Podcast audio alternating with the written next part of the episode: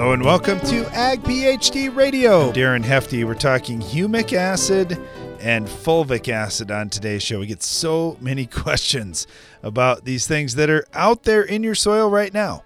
But the question is if you add more and you add them in the right spots at the right timings, can that help you in various ways? And, you know, we talk a lot about things like gypsum, where people use that like a silver bullet. Oh man, it solves every problem out there. Well, it doesn't. It, it's great. It's calcium sulfate. It solves lots of things. It definitely can help with certain things out there, but not not everything. And it's not for everybody for every time. Those kinds of things. There just aren't silver bullets like that. And I do hear humic acid and fulvic acid being talked about that same kind of thing. Oh, it's going to help with this. No, it's going to help with that. And it's just magic. Well it's not something that every single time you do everything in your field, these things are going to be the greatest thing that you can add and the, the greatest return on your investment. But they are very useful tools. And we're going to talk about that today. We're also going to take your calls and questions at 844 44 Ag PhD.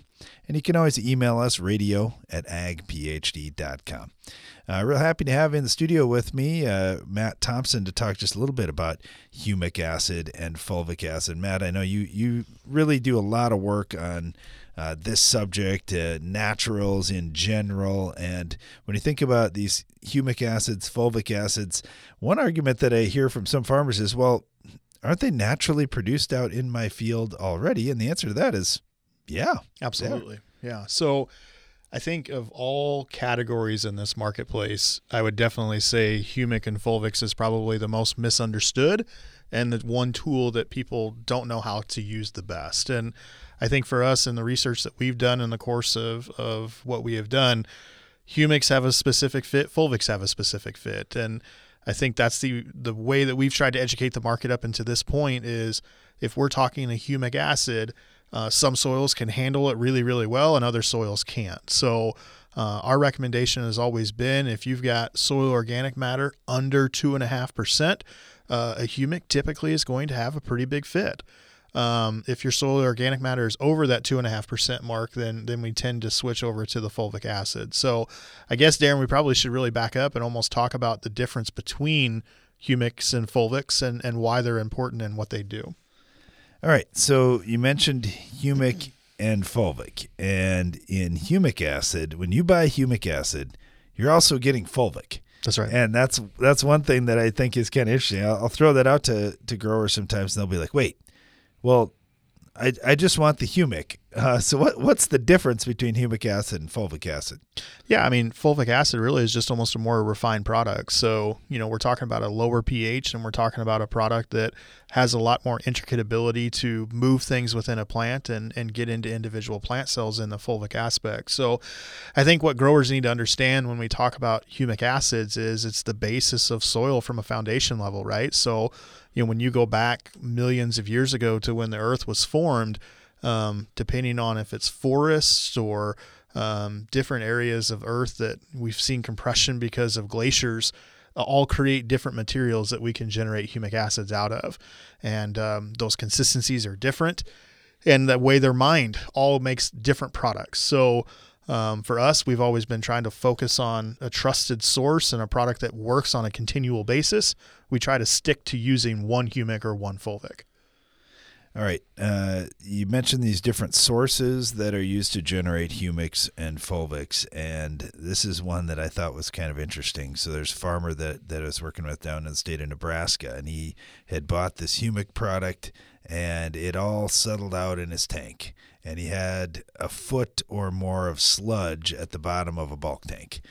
And he said, What's going on? I bought the highest percentage humic acid that I could find, but not every humic is made from the same material right. and there's there's some differences. So why sometimes are those high percentage of humic claims a bad thing for farmers? Yeah, and, and I think it's some of the dirty science that's behind the scenes on humic and fulvic. So if I raise the pH of a solution up to above 11 or 12 pH, it gives me more opportunity to hold more product. And so when when different companies make claims of having a very big percentage, I think growers think the more the, the higher the percentage, the more value that they're buying when they're buying that particular product. The struggle is is I can crank the pH of a product up way up in the air and it gives me more ability to put more solids into suspension to get that claim. Uh, the difficulty is is when I mix it with water or fertilizer or let that product sit for any extended amount of time, those those products will fall out of solution. And ultimately, we're talking about dirt here, right? So the the most refined way of of humic acid, whether it's in a liquid environment or a dry environment, I mean, we're talking about soil humus that's generating those particular products. All right, so we got just a minute and a half left yep. here before we run into a break. But uh, with humics, a lot of times I hear growers say I'm having good luck putting them out soil applied or early season or with the planter, those types of things. I hear fulvics used a lot uh, foliar. I hear them used quite often with fungicide applications right. for, gosh, I can't even tell you how many guys have said, I've got a great return on investment putting it in with my fulvic. And that lower pH of the fulvic, moving things in the plant and through the plant, you, you look at those pH levels uh, up and down that plant. If you're trying to move something down into the plant, it seems like a lower pH is a good way to do it. Yeah, and you brought up an excellent point. I think for growers, when we look at humics and fulvics and the differences between the two, um, think about a humic being that long carbon chain that can organically store things and and in fertilizer ready form. So if I'm going out and making a nitrogen application, whether that's side dress or a Y drop application, if I put a humic acid in the tank, it very much is going to act like a sulfur source where it's going to help tie that nitrogen up from a volatilization standpoint, but it's not going to make it readily re- release in a super quick time. It helps slow that process down to make it more available to the plant. Whereas a fulvic, instantly available, gets it into the plant, uh, helps move things around. Yeah, a lot of different things going on here with humic acid and fulvic acid. If it's something that on your farm you've never really thought about, or you think, oh no, it's foo foo dust or something like that, there is some real science behind this. And these are products that are widely used in the industry and, and also naturally created in your soil. We'll talk more about humic acid and fulvic acid on today's show and take your calls and questions at 844 44 Ag PhD.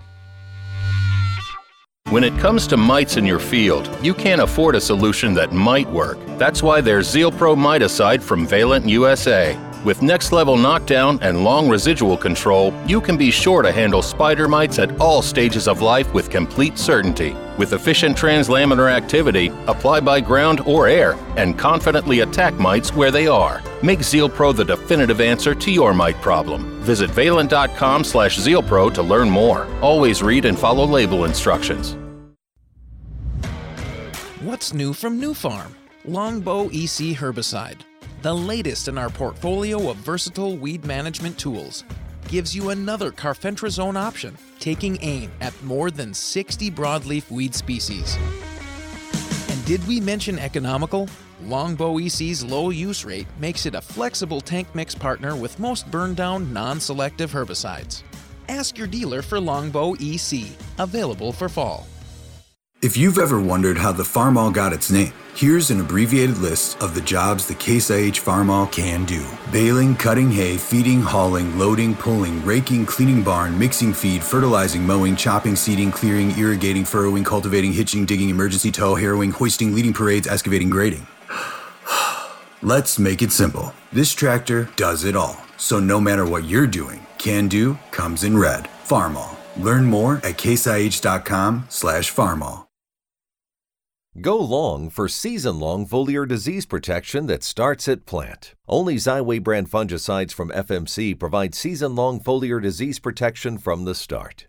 Active ingredient flutriafol moves through your corn plants as they grow for inside out protection from roots to tassel. Growers and retailers are sharing their Xyway brand fungicide success stories at xyway.ag.fmc.com. Always read and follow all label directions.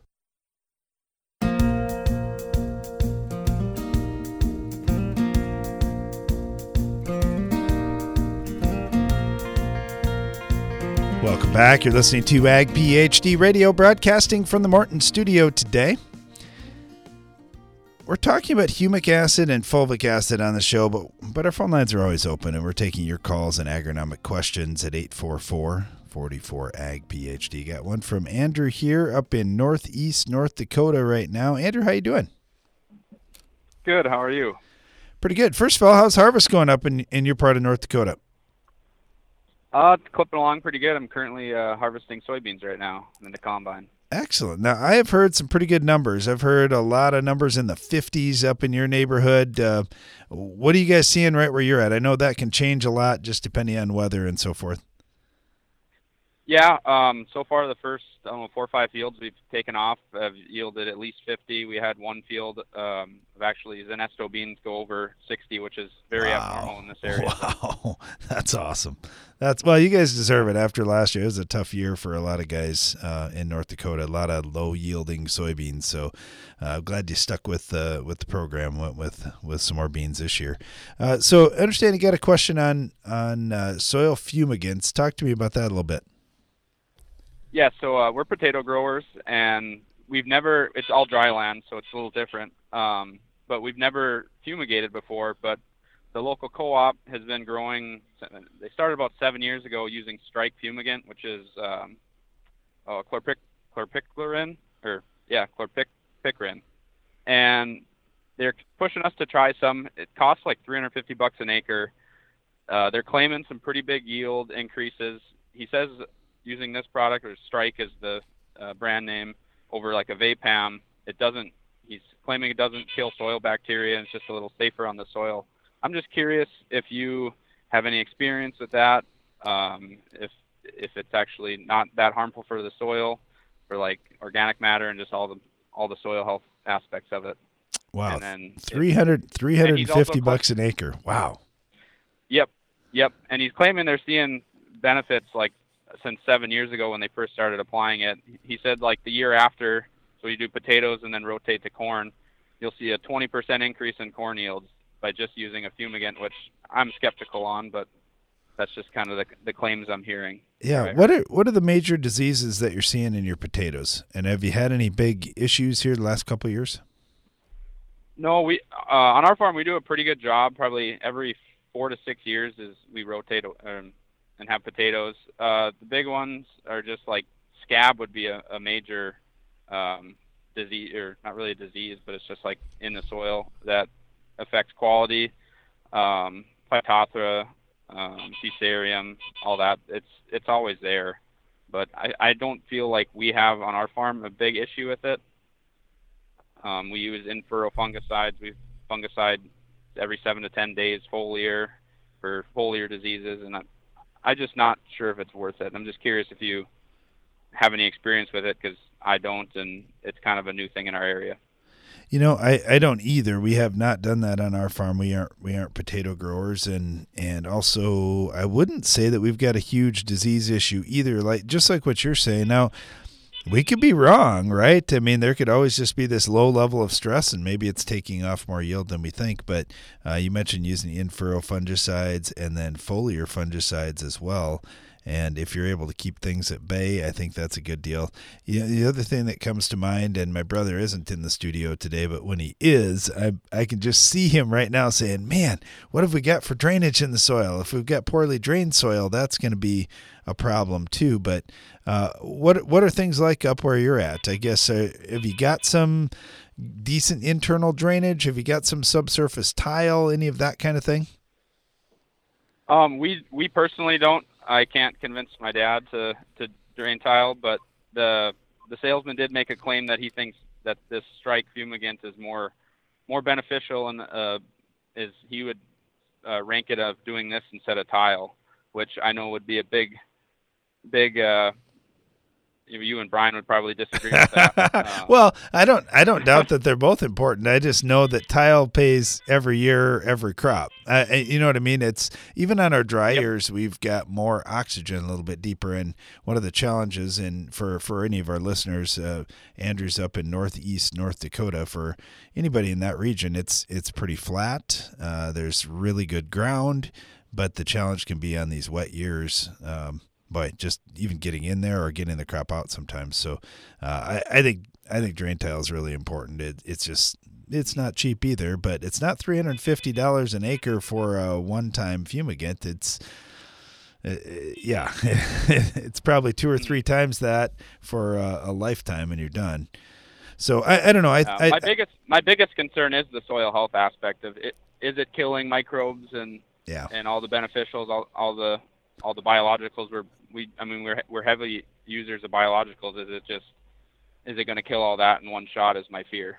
Yeah, and yeah, I, I would guess the bacteria probably not. The the fungal species though are the harder ones to build up, the good guys, and uh, yeah, to try to take out some of those bad fungal diseases. I I don't know. I don't have specific experience in that one. Andrew, we may have to do a little research and get back to you on that. Well, I appreciate the help. You bet. But yeah, I, I was just thinking, man, if your dad's saying, I don't know if I want to spend the money on tile, but I'm interested in $350 an acre on fumigants, hmm, that, we'll see we'll see. I, I, I kind of agree with you. I think you guys are doing a really good job managing, and and you know if you wanted to, or maybe if your dad wanted to try a little bit on a small field of his, that that might be the way to go on it just to start. I would say if we were going to try it on our farm, I'd say you know maybe on some of Brian's ground that might be a good idea. Let him be the guinea pig. But is anybody else doing? That's the question I didn't ask you. Are some other guys doing it up there in the um, in the area? Yeah, we're one of the only growers, potato growers in the area that hasn't tried it. Um, everyone's been trying a little bit. There's a couple growers that that do it. Uh, what is it? Every five years, I think they're going on a rotation of it. Um, but everyone's trying a little bit of it. We're we're probably one of the last farms to to not try because I I have kind of been pushing back because I'm hesitant on on if it's worth it and then if it's overall harmful to the the soil. Yeah, yeah. Well, I guess the ultimate answer is going to be the yields, and you, you, see how the the other guys are turning out, and if they've had less disease problems than you and more yield, and they can justify a three hundred fifty dollar an acre expense. I'm not sure what you gross on an acre of potatoes, but it's it's a big it's a big chunk of money. Mm-hmm, it is. Well, glad to hear the soybeans are going well, and um, and I'm, I'm also glad that you've got opportunities to even be able to consider something big like this is uh, that says a lot for where you're at financially. So I'm, I'm glad you guys are doing well up there this year, Andrew. Thank you. All right, I'll let you run. We'll uh, we'll talk about that some more and and try and follow up. Maybe uh, if you want to talk to to Janelle here and she'll catch uh, catch your phone number and so forth or email address, we can we can go back and forth on that one just a little bit. Now we're talking humic and fulvic acid on today's show, and uh, I was talking with Matt Thompson here just before, and I know we've got uh, got a, another great guest waiting in the wings, but we got about a minute before a break, so um, I'll, I'll, maybe hold off on that so so I don't have to break that one up with. Uh, with a commercial break. Uh, but as we look at, at humics and fulvics, they they are getting used for a lot of things. And in one of the comments Matt made, uh, there's a lot of growers uh, that that will look at them with nitrogen applications, and uh, that that has been kind of a nice opportunity as well. I had a grower just this year over in Minnesota talked to me about that, where he had put a quart of humic acid in per acre with his nitrogen that he was putting out on side dress and, and did some side by side strips and saw some really nice gains that way. Hey, I think that's fantastic. There, are a lot of different potential opportunities to add some humic acid and fulvic acid back in. And, and when you think about these are things that are being naturally generated in your soil, it's the same kind of thing that we talk about with um, microbials that hey here's a natural microbe that's in your soil and if we can put more of the good guys in the right places at the right times uh, we've got a, a, great shot at seeing some gains um, you know we are just talking with andrew up in north dakota and he said we've been they've been working on natural type things now for quite a while and trying to build up soil health and uh, doesn't want to risk that by trying different products. And, and I think when you do work on building up soil health and you see the difference that can make in your farm, uh, you probably be inclined to, to think the same way. It's it's really been nice for us. We can tell the ground that we've been, we've been working on much more forgiving on tough years like this. Stay tuned. We'll be right back. It's smart to make the right agronomic choices, and it's even smarter to get rewarded for them. With the Bayer Plus Rewards program, you earn cash back on seed, herbicides, and other eligible products. And it keeps getting smarter because now you can earn an additional 10% bonus when you send your redemption check to your retailer. To learn more, contact your retailer today. Protect your yields and get the most from your land with Bayer Plus Rewards. Visit mybayerplus.com and see program terms and conditions for full details. It changes everything. So says Indiana corn grower Nathan Davis about innovative Xyway LFR fungicide from FMC. Xyway brand fungicides are the first and only at plant corn fungicides to provide unprecedented season long inside out foliar disease protection. Discover more grower and retailer success stories at xyway.ag.fmc.com. Always read and follow all label directions. Just because your combine is one brand doesn't mean its cornhead should be the same, especially when it costs you yield. Drago cornheads are engineered to harvest more. Lowest profile saves ears, self adjusting deck plates save kernels, longer knife rollers reduce trash, and aggressive gathering chains pick up stalks. No other cornhead works like a Drago or pays you back like one. See more features and find your Drago dealer at dragotech.com. Get more durability for less downtime with Soil Warrior strip tillage from Environmental Tillage Systems. Improve fertilizer efficiency and reduce passes and fuel usage. Now that's ROI. Learn more about ETS at soilwarrior.com. Introducing our most advanced technology from Hypro, the 9915 series diaphragm pumps, upgraded with corrosion resistant materials and a multi piston design to work longer and harder in any condition. Hypro, right on technology, right on target. Ag PhD has one mission to give you the knowledge you need to make your farm more successful. That's why every issue of the Ag PhD Insider magazine features crop fertility and pest management tips, insights into the world's highest yielding farmers, updates and results from our in-field research trials, as well as the latest agronomy information from Brian and Darren Hefty. We put it all in one place so you can make your farm more productive and profitable. Subscribe to the Ag PhD Insider at agphdinsider.com. You can count on AgroLiquid for precision crop nutrition. When you don't get all your potash down in the fall, when weather or market prices change your management strategy, or when you want to balance your fertilizer program with micronutrients. AgroLiquid is ready with the products and application flexibility you want for in-season crop nutrition and the research-proven results you need. AgroLiquid. Apply less, expect more. Find a retailer at agroliquid.com.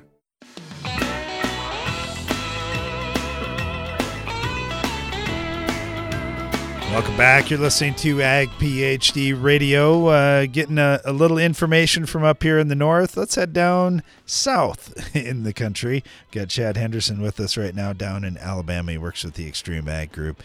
All right, Chad, we've been talking humic acid, fulvic acid. I know you're working. I know you're hustling this time of year. Uh, what do you got for input on this? Is this something that's a big deal on your farm? I just hope that one day we get to where we're making enough corn that we think that we can make a decision on three hundred and fifty dollar an acre input. I I thought the right? same thing. We're raising the wrong crops. yeah, that's that's that's that's really really amazing, ain't it? Wow, all for uh, a dollar ninety nine French fry that you're going to get. You know, you think about that. That's how, right. How many French fries you make per acre? It's got to be a lot. I I don't know. Well, it's just like if you yeah, what how many T-shirts is in a bale of cotton or underwear? You know, so it's the same thing. yeah, exactly, exactly.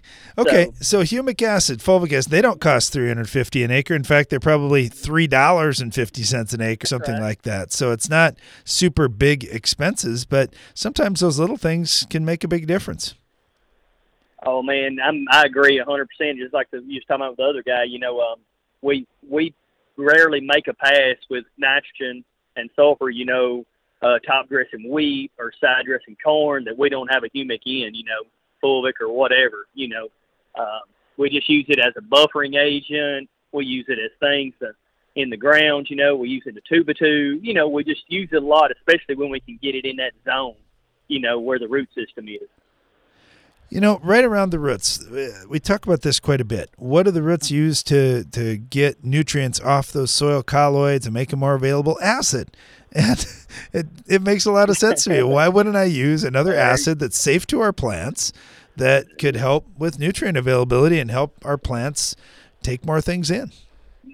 That's right. And you know, and, and, may, and you know, this is all about availability. You know, I've said it before. You know, if we could go all go out here and buy a 400 bushel blend from our fertilizer company, we'd all be buying it. We'd all be making it. But it's you know, it's about what's available in the soil, and that's one of the products we use to help things more available in that zone of that soil. You know, is is humic acid. You know, we look at, at that. You're, you're exactly right. It's it's what's going to be available out there because, yeah, we can put on three times as much fertilizer as we do and go backwards in yield. That that's not necessarily the answer. But if we can get bigger root systems and and uh, spread our plants out in an ideal way and then make nutrients available in the soil. That's that's a, a good thing. Okay uh, the fulvic side of this. We we hear fulvics a lot of times foliar. I know for our own farm we use a lot of fulvic acid when we're doing either foliar feeding but even more commonly foliar fungicides. That that's been just a no-brainer for us and i know a lot of our, our listeners would say that too. Do you use a lot of fulvic compared to humic or is there do you have a preference one or the other or anything like that?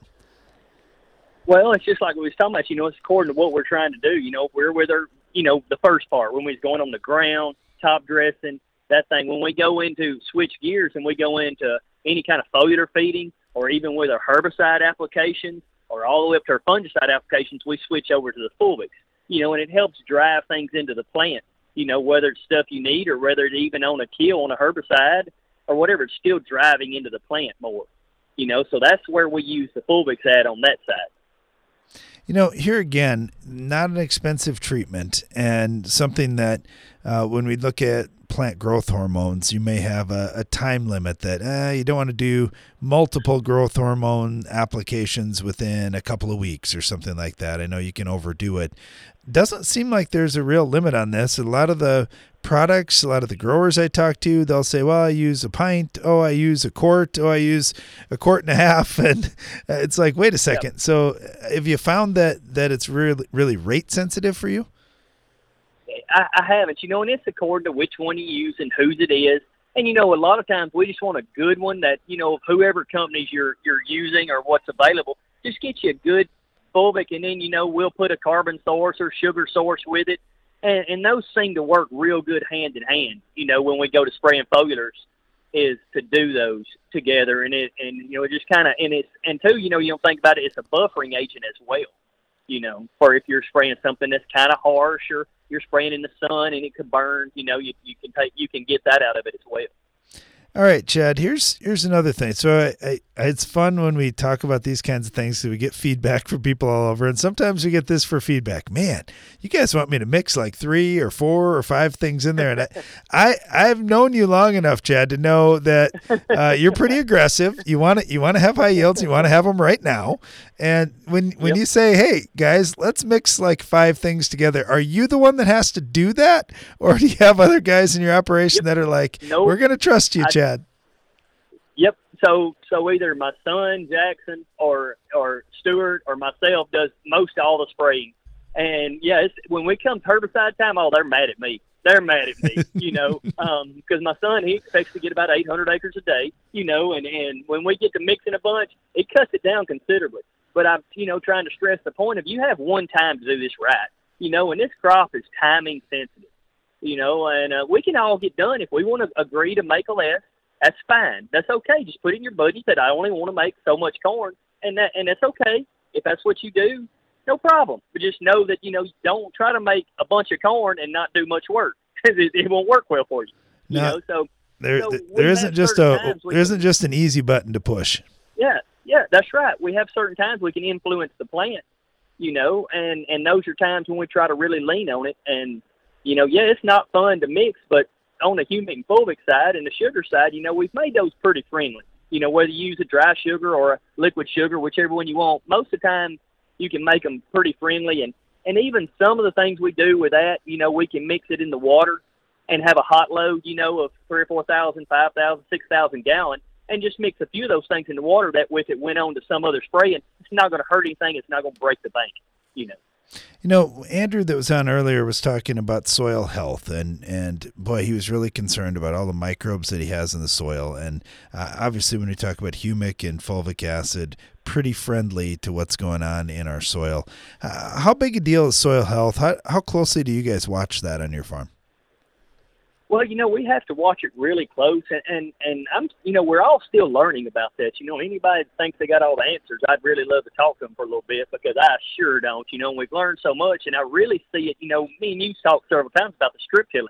I know y'all are big proponents of it, and and that's one thing I see out of strip tilling is we're putting that, you know, that dry fertilizer in that band that has the has the salts in it and and the abrasive stuff, but we're leaving that middle untouched, unbothered for the most part, and letting that biology run rampant, if you will, in that middle for the most part. So that's one of the things I see out of my strip till is I feel like I'm trying to do a better job, not broadcasting the fertilizer for salt indexes or what have you, and trying to keep it to a minimal. And then we'll turn around and treating that strip with a humic and trying to buffer it, you know, trying to do be efficient as we can with what we got. You mentioned corn earlier. What about any other crops? Same rules apply? Is it the same strategy with humics, fulvics? oh yeah, for me it's just you know five gallon buckets at the time. corn or bean, just put a five gallon bucket for well, that's keeping it easy. I like that. All right, so we got about a minute left here for for. Oh, we got about a minute left, Chad, before we get to run, and I know you're busy too. Uh, how are things going down on the farm? What you working on today? Well, you know, we finished the corn up. Man, it was rough on us, and we're we're cutting some soybeans, and we're in the river bottom, kind of kind of staying caught up. You know, desiccating beans. We ain't really talked about that a lot, but we're desiccating beans and staying caught up. And it looks like we'll be in our double crop beans in probably a week to ten days. So that kind of gives you a good estimate of where we're at, you know, in our crop. Um, so you know, most people wrapped up with corn and going into soybeans and and uh, moving, like I said again, into double crop beans. These double crops we were planted somewhere in the first of June to mid June. You know. Okay. Yeah, it's it's pretty interesting, and it's still uh, challenging no matter where you farm. Weather issues That's and right. all these other things going on. But uh, uh, Chad, good luck to you guys as you finish out harvest. Stay safe, and we'll talk again down the road. Thank you, sir, and y'all too. Everybody, be safe. Talking about humic and fulvic acid on today's show. Going to get into some of the science of this coming up after this short break. And of course, if you have any questions about this topic or anything else, uh, it's 844 44 AG PhD or radio at agphd.com. Stay tuned.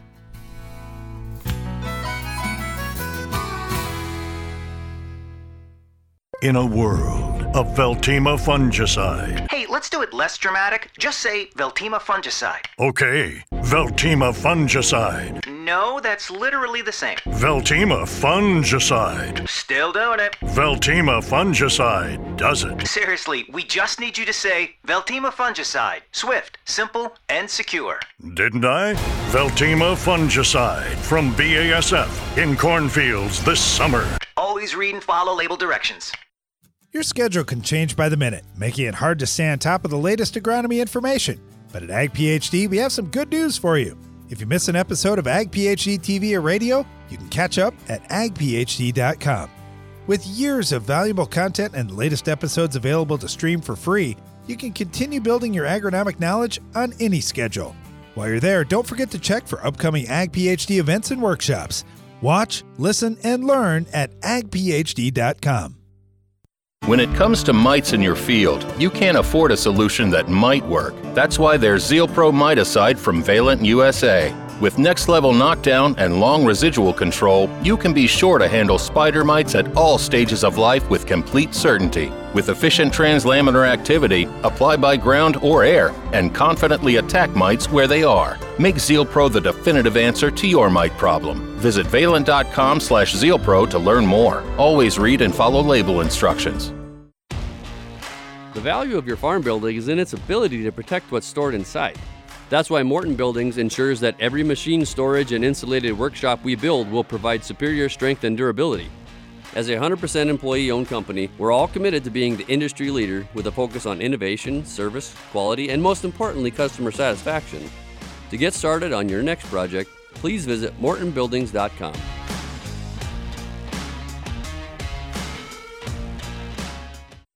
Every week for more than two decades, Ag PhD TV has provided agronomic information to make your farm more productive and profitable. In each episode, we discuss a wide range of topics covering everything from crop fertility, promoting soil health, improving the environment, pest control, and more, all designed to help you push your farm to higher yield goals and more profitability. Be sure to catch us on Tuesdays and Saturdays on RFD TV. Check your local listings or visit agphd.com to learn more. At Corteva Agriscience, we want to keep farms healthy and productive today and tomorrow. That's why we're investing in a robust pipeline of naturally derived biologicals. Meet Utrisha N Nutrient Efficiency Optimizer. It's a sustainable nitrogen fixation product that facilitates crop growth and optimizes yield potential. With the fluctuation in fertilizer prices, Utrisha N is a reliable solution. It can be used alongside your traditional nitrogen program to enhance your ROI this year. For more information, visit corteva.us.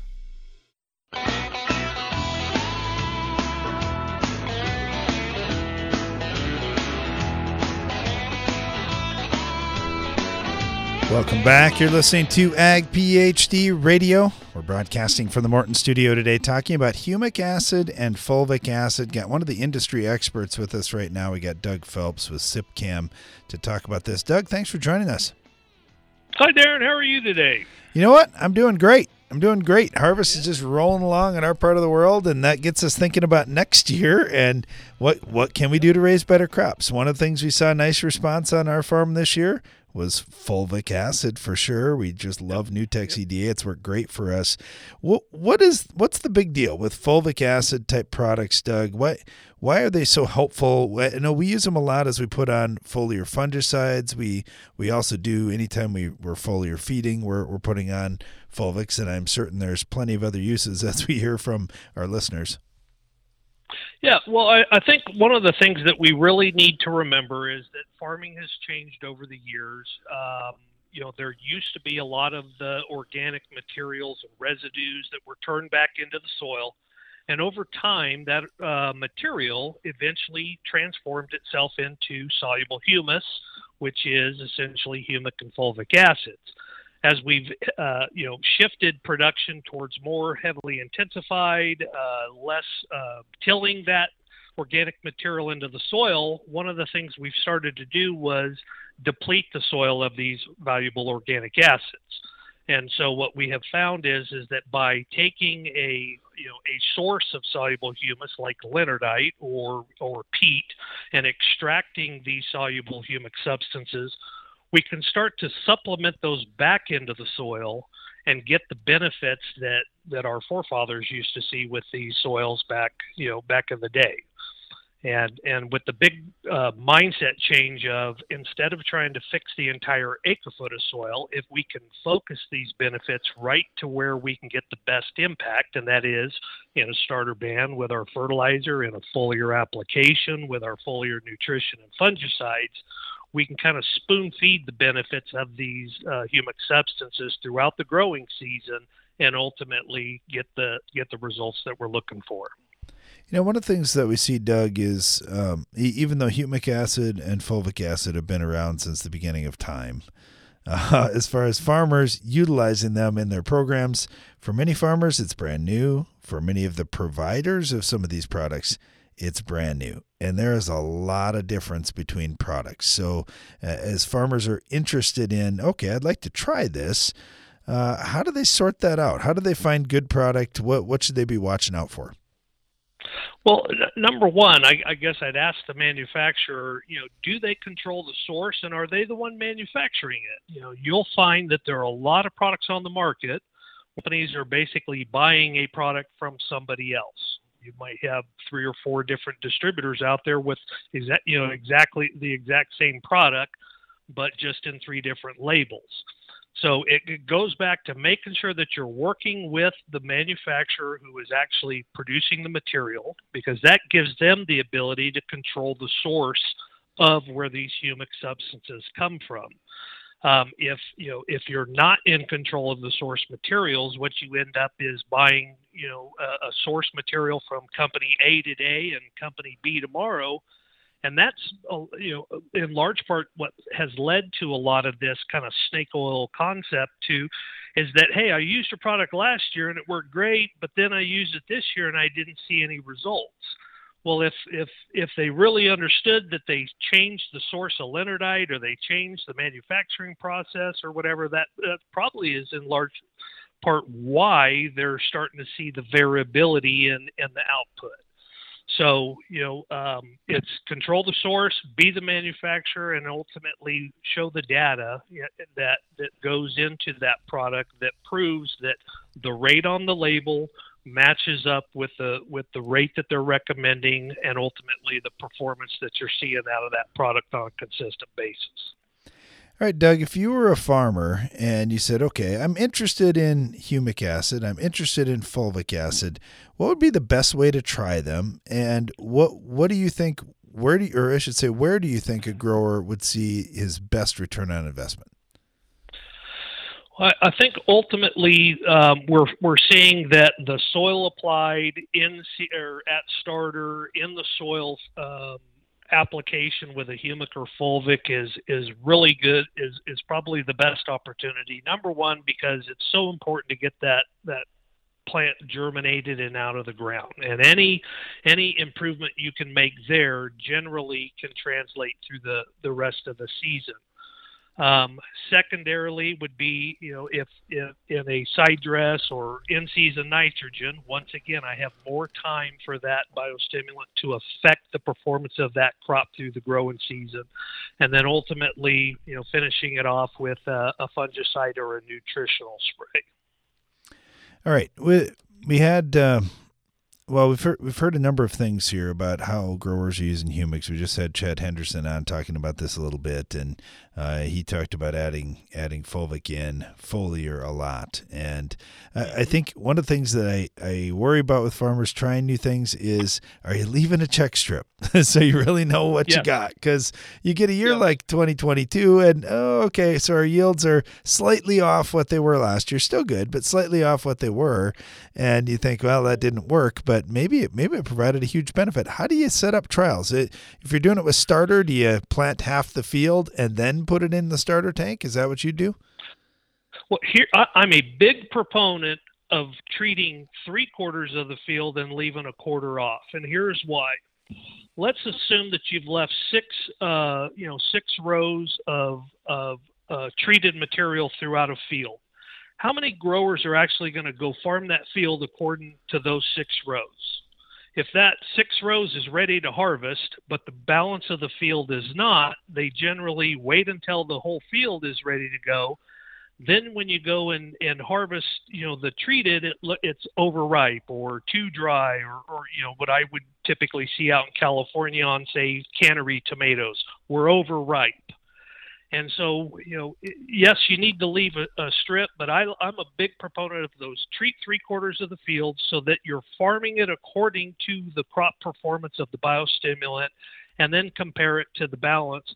And that's typically where you can see some real differences um, in, in, not just yield, but quality and, and some of the other parameters that you're using to, to judge the performance if you've got three fields, three three quarters of one field and, and one quarter of the other fields, just so that you're getting a, a, a balanced look at the performance of that product across your acres. We got a couple minutes left, Doug. Uh, is there anything on your list that you had that you said, "Man, I really want to talk about this point or that"? Otherwise, I'd really like to talk about product stability, mixing, and just what our expectations should be too. Yeah, I, um, I just wanted to, to really highlight there's a lot of focus right now on, on humic substances and nutrition. Um, I don't want us to forget the fact that there are other benefits associated with humic and fulvic uh, applications, specifically in the soil structure. Uh, soil amendment category, you know, by adding humics to the soil, that's where you can really improve water infiltration and porosity and, and water holding capacity. Um, that's also, you know, with the big buzz right now with the microbi- uh, microbiology of the soil and soil health. As you build soil structure in your soil, you're creating an environment in which the microbes that you're putting out there can thrive and survive. Um, you know what you find is is that sometimes if you put a microbe out there and it doesn't have a good environment for which it's going to flourish, you, you kind of get that bug in a jug mentality of, oh, I wasted my money. but if you create a good living environment for which these uh, you know inputs that you're putting in from the natural space can thrive and survive, that's that's a really you know secondary benefit that you're getting from the humic substance uh, applications. Yeah, lots that we could talk about, and I know Doug could talk about this all day. He's done so much work on this. Doug, we really appreciate having you on. Thanks for for giving us a little piece of the education here with humic and fulvic acid. Uh, certainly, SIPCAM Agro works on a lot of these products and uh, has got a ton of information out there too, and some some excellent products that that growers could try. So I, would suggest look for some of those products out there on the market. Uh, and, and, Doug, uh, thank you so much. We really appreciate having you on. Yep. I, I appreciate it, Darren. Thank you. Bye. All right, we're going to dive into the Ag PhD mailbag coming up right after this. Stay tuned.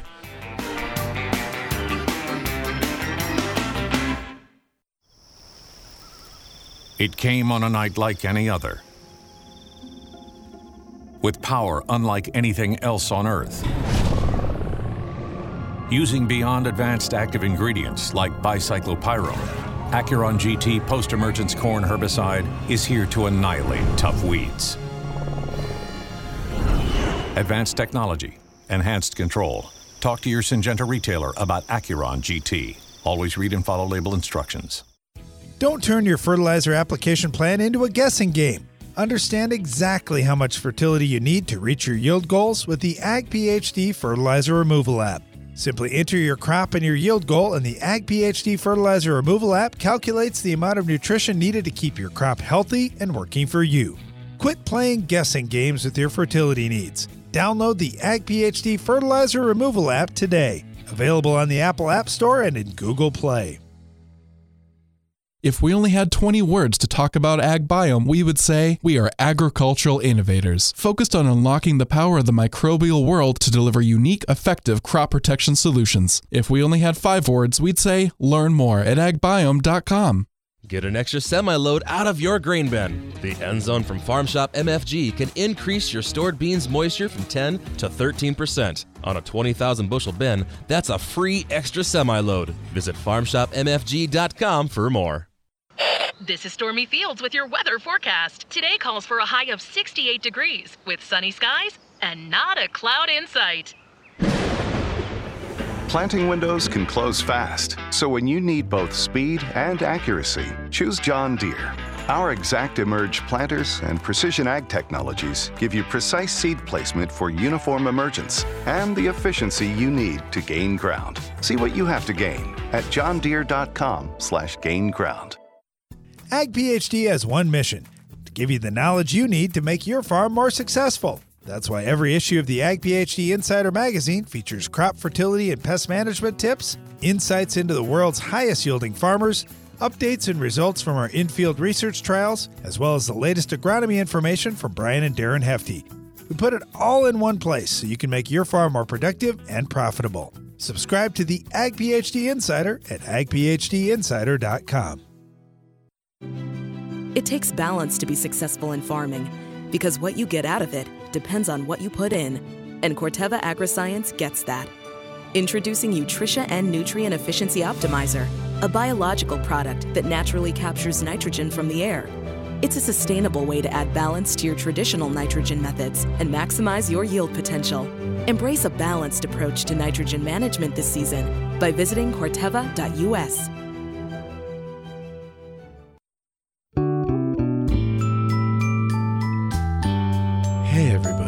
Come on in. The Ag PhD mailbag is about to begin. Welcome back. You're listening to Ag PhD Radio. We have reached the Ag PhD mailbag time. We're taking your calls and agronomic questions at 844 44 Ag PhD. And you can always email us radio at agphd.com. Joined by my brother Brian now to tackle some of these tough agronomy questions. Are you ready, Brian? I think he's muted. Are you muted? Nope. All right. Uh, I am not muted. First question is about winter wheat herbicides. This one comes in from Wesley. He said, Guys, I've got cheat and ryegrass coming up in my winter wheat. What can I spray in the fall to help suppress these weeds? About half my ground will be tilled, and the other half will be no till behind soybeans.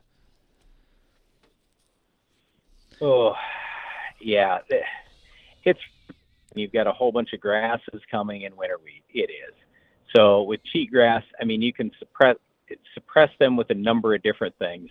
Depends on what you're rotating to. So if you're just in continuous wheat, then the options open up a little more because then you could go with Outrider, Olympus, things like that that have more residual and potential carryover depending on what your next crop is going to be. Otherwise, you've got PowerFlex.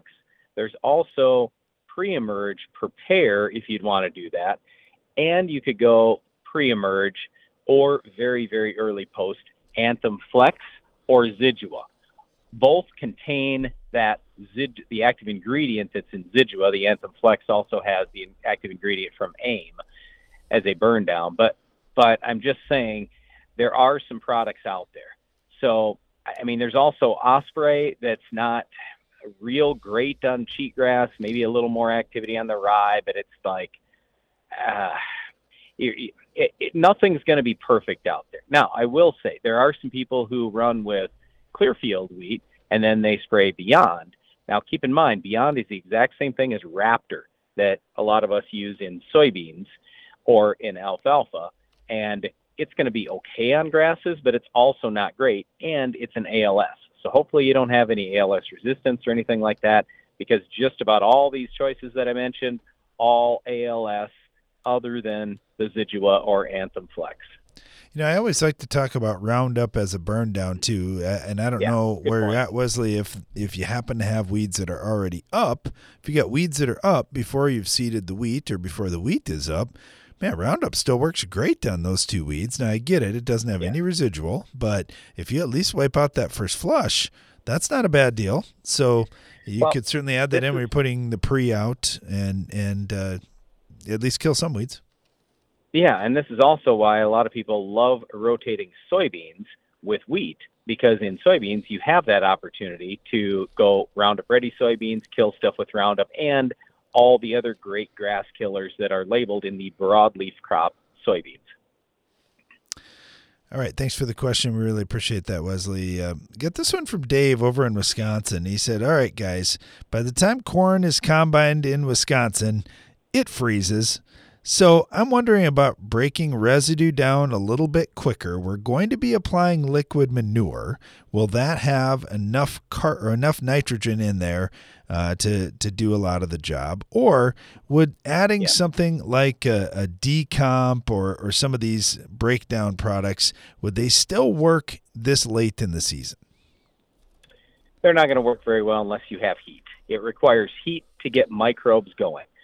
So with decomp and a lot of similar products, they're microbial, and the microbes have to have that heat. So yeah, when you start getting real late into the season, no, that's not going to make a lot of difference for you. Now, if you want to spray those things early in the spring, you certainly can. They will help you then. But if it's if we're to freezing temperatures, you're just not going to get the response I think you're going to be looking for. But here's the thing: when you're going out there with the manure, you've got two things going for you. One, the tillage and what that tillage does, I mean, it'll start breaking the residue down. Plus, it brings the dirt up, the the microbes, enzymes, everything else. But then also, when you have manure out there, sure, it's got nitrogen, but it also has microbes and other things in there that can help speed that residue breakdown for you. Yeah, the carbon and nitrogen ratio is a big deal, and residue is really high in carbon and not much nitrogen. So we need some nitrogen out there to do the job. Even with the microbial products, that's great. We need microbes to break things down, but we need heat, as Brian mentioned, and we need some nitrogen in the mix. So yeah, liquid manure, that's nice. You get a, a nitrogen source there. Uh, if you had some heat and you had more season left, uh, we could we could break down residue much faster, which is obviously why you're asking the question because you ran out of heat. Hey, thanks, Dave. We do appreciate it.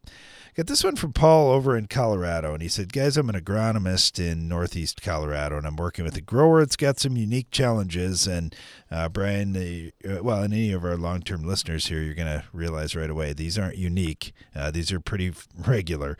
They've got irrigation water that's got a lot of sodium in it." Uh, it said uh, 284 pounds of sodium uh, per acre as they're applying this water.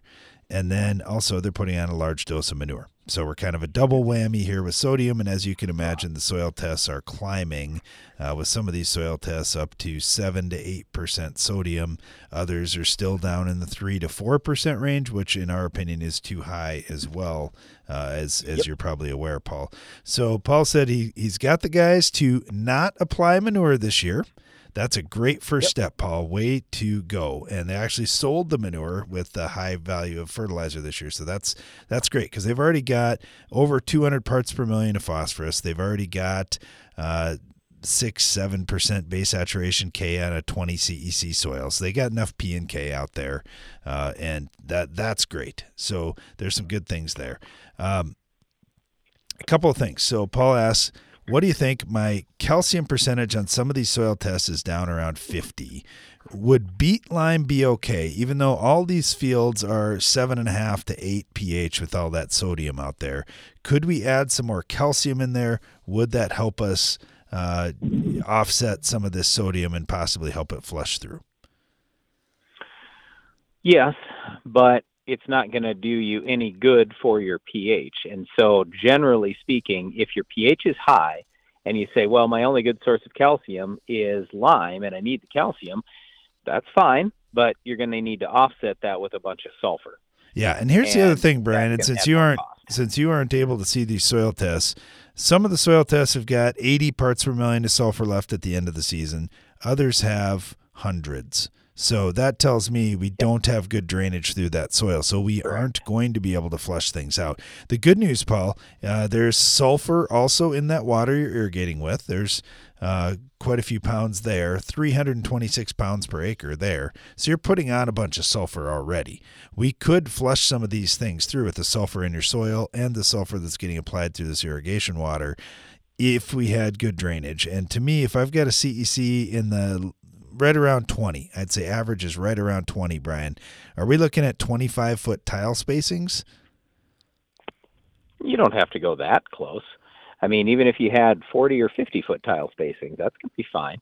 A lot of times when we start talking 20 foot tile spacings, that's where we're in that 30, 35, 40 CEC range. So, no, at 20, that's just barely what we would consider heavy soil. And I would also say it could be misleading. It might not actually be that heavy, because once we get that sulfur that sodium out of there, uh, you might find that it's just a little bit lighter than that. So I, I no, I, I mean, I if it's me, I'm probably starting at even 50 or 60 foot spacings, and I might later split some in a few spots or something like that.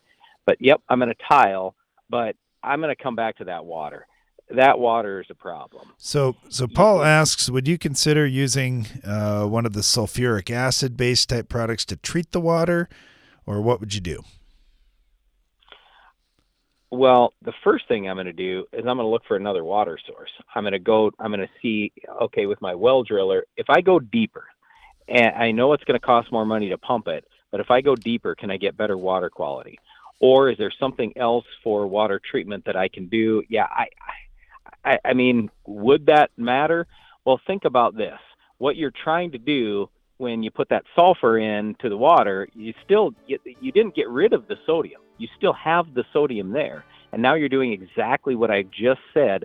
Put more sulfur on the ground. Well, you already have a bunch of sulfur that you're throwing out there. So, could you try it? Sure. Do I think it's going to work? No.